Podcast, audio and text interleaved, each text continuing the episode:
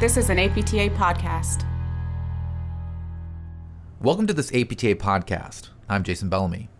In February 2018, more than 17,000 people, including more than 14,000 registrants, participated in APTA's combined sections meeting in New Orleans. We covered the conference with live broadcasts from APTA's Facebook page, and now we're sharing those broadcasts in podcast form. You can access a video version of the following interview at www.apta.org slash csm slash news. If you enjoy this podcast, please help us out with a review on iTunes. Hi, I'm Jason Bellamy coming to you from CSM 2018 yet again, and I'm joined by Ken Harwood. Um, research is something that's obviously vital to the profession. It's a big topic of a conference like this. You were recently involved in research related to low back pain and utilization of healthcare overall. Basically, mm-hmm. it related to when people get access to PT. Um, so first of all, just give me a sense of in that study, in that in that research, what were you trying to learn? So I, I, I, first want to recognize my team because I think that's one of the most important aspects of the research was that it was a group effort with a healthcare economist, a physician, an emergency room physician, and a statistician, and myself. And interestingly enough, when we were looking at the original pilot, which is actually what is being published now, we were looking at the effects of direct access and any physical therapy on low back pain, cost, and utilization. So things like how much um, medication individuals were taking, how much x-rays, things like that. And uh, as we were looking at seven Western states, excuse me, six Western states, um, we looked at about 150,000 claims uh, for low back pain care over from 2003 to 2000, excuse me, a, a, a four-year period of time. Um, the interesting learning for us was that we were with the evidence that's already out there, we actually were not surprised that we saw decreased cost and utilization. But the lesson learned was that we actually found that if an uh, individual with low back pain had gone to a physical therapist through direct access, they, they were 89% less likely to have an opioid prescription. If they had any physical therapy, and actually in reality that's not that surprising because obviously in the United States we cannot, as physical therapists, prescribe medication, although it was obviously interesting. What the real interesting surprising um, information was that in this second group that we look at, that was individuals that had seen by a physician or someone before they had been with a physical therapist, they were 88% less likely to have an opioid prescription. And as you know, um, right now in the United States, we are having such an amazing opioid crisis that I think one of the major lessons learned that not only are physical therapists primed to work on this issue. But I think, in a way, we may be a significant answer to this. And therefore, that's why we'll move on with this study. So on that note, I mean, you know, the profession always loves to hear uh, that that we do good work, right? And, and so this is this is great uh, data. Who else needs to hear this? Where do we need to, who, who do we need to get this information to, and how do we do that? Either either you, what you're planning to do, but even individual physical therapists, like what's their responsibility?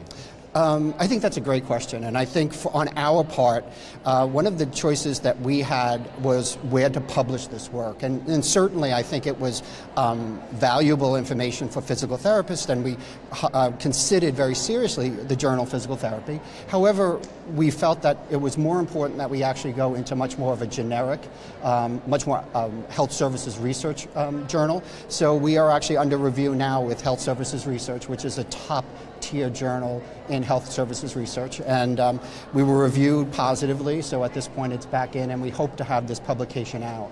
Um, so that's exciting for us. I think for the team, um, it was really um, a surprising work. And again, uh, there's obviously so much more to this work, um, not only about direct access, that we have um, information about how many uh, patients are actually um, pursuing direct access, and the effects of states, as well as um, very detailed information on cost and utilization of care. Um, but as we said, probably the biggest surprise was the opioid issue. So when a physical therapist, when this is published and, and a physical therapist has it in their hands, I mean, who, who should they show that to? I mean, who should they go talk to and say, look, we can make a difference here? Where do those conversations need to happen?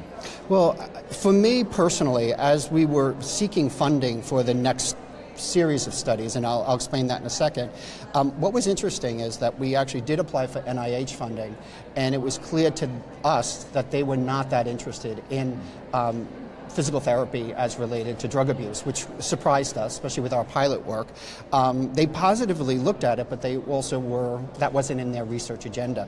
So I think on my end, and I, I tend to look top down first, that is the, the, the higher level um, workers, it's, it's a, an important policy issue. So I think for me, what would be interesting is to make sure the state policy and, and federal policymakers understand that um, now we are starting to gather much more evidence to support the view of what a physical therapist can do. Um, but in reality, I think it's also important um, especially as we move into healthcare that actually looks toward team approaches to care, to make sure physicians are understanding the role of physical therapy. I think they still have an antiquated um, view of what we do, and I, you know, I have a great case on that. You know, one of my, as I said, my team includes an emergency room physician, and his understanding of physical therapy and what it does and what we do um, was somewhat archaic. And it really took this project for him to be oh, now i get it. And I, so therefore i think studies like this health services research studies certainly have a policy issue but i also think they have a practical that is directly related to practice. Yeah, absolutely. And so you mentioned obviously there, there are next steps along in mm-hmm. this evolution. So what are those next steps? So I think the first thing I'd like to do um, is recognize the Foundation for Physical Therapy because through the generous contribution of the Foundation for Physical Therapy and their funders, um, we are able to continue this study on a national level. So rather than the six states that we looked at, we'll now look at the whole United States, the 51 jurisdictions. Um, we're also going to take a deeper dive, not only into the cost and utilization data, but we're also going to look at the effects of different providers. In addition, what we're going to really take a deep dive in is opioid use. So we're going to not only look at um, the how much use they have, but we're also going to be looking at short-term use, long-term use, and hopefully, if we can still get this information, um, those individuals that go on to opioid use disorders, meaning that they have to go for um, specific interventions to prevent uh, or to treat uh, an opioid addiction. So um, it's a large agenda. I think it's something that we're very excited. I think for this type of work, I think you have to be passionate because the amount of work is associated with it. But I do believe that this team, and I, I one of the team members is a healthcare economist, and I don't believe I'll ever do research without another healthcare uh, economist because there's a whole new framework to this. There's a whole new understanding of, um, you know, we're so used to statistical analyses, but a healthcare economist looks at things differently. And I think this study wouldn't have, has been, wouldn't have been as rich as it was because of having that. Well, what was the input of that? I mean, what, what did what did you what what did that allow you to see that you wouldn't have seen otherwise? No, it's a great question, and there's a lot of answers. Probably the most important answer was what fascinated me was one of the problems with retrospective data or retro, uh, retrospective design is that there's a bias, a selection bias. You don't know who really you're getting. So there are statistical and, and healthcare economic ways of actually targeting people to determine kind of some of this selection bias. One of a selection bias, and it makes sense if you live in Brooklyn, New York York, which is where I'm from, so I'll stay there. Uh, if you live in Brooklyn, most likely you're going to go to a healthcare provider that lives by you. So what we were able to do through our statistical analysis is to look at not only uh, the physical therapist that they had seen or the healthcare practitioner that they had seen, we also calculated the nearest other practitioner to that individual. So therefore what we could do is if they were going to see the physical therapist, was it because the physical therapist was the closest practitioner to them? So we were able to look at not only the other physical therapists around that area, but other healthcare practitioners in network.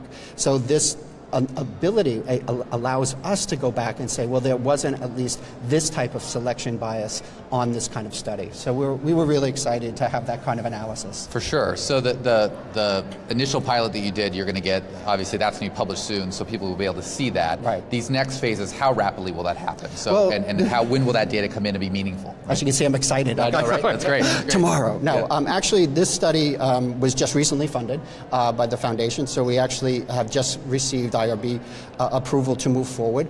Um, we are getting the data set, which is a very expensive data set, and that's really where most of the money is going toward.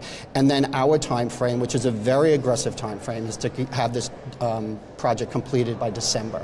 So at this point, again, what we hope to do at the end of this, hopefully everything will turn out similarly. Um, we have no reason to doubt it won't, and therefore we'll be able to look for publication. The only thing I would say is um, my worry is that the publication a cycle is taking too long. So we actually submitted it um, for publication review um, almost a year ago and it's still under review. So I think you know that's the benefit of having such a high-level journal that they do such a great job. However, it you know it, the timeliness of it. So we're trying to figure out what's the best way of like moving it into a journal that maybe has a quicker time frame. So well, it's obviously very promising, and, and, given the opioid epidemic, it really can't come out fast enough. Uh, nice. For Ken Harwood, this was great work. I'm Jason Bellamy, and uh, we'll see you from CSM 2018 later. Thanks for listening to this APTA podcast. You can find similar episodes at www.apta.org slash podcasts or by searching APTA Podcasts in iTunes. Recent APTA podcasts include a multi-part series on value-based care and the Finding My Way series that features interviews with APTA members discussing how they navigated the early phase of their careers. Also, a quick plug for Move Forward Radio, APTA's podcast series for the general public which discusses health and wellness topics and the benefits of physical therapy. Episodes include interviews with celebrity athletes like Grant Hill and Gabrielle Reece, first person patient success stories, and discussions about specific conditions. You can find episodes of that podcast by searching Move Forward Radio in iTunes or by going to moveforwardpt.com, APTA's official consumer information website. I'm Jason Bellamy. Thanks for listening. This is an APTA podcast.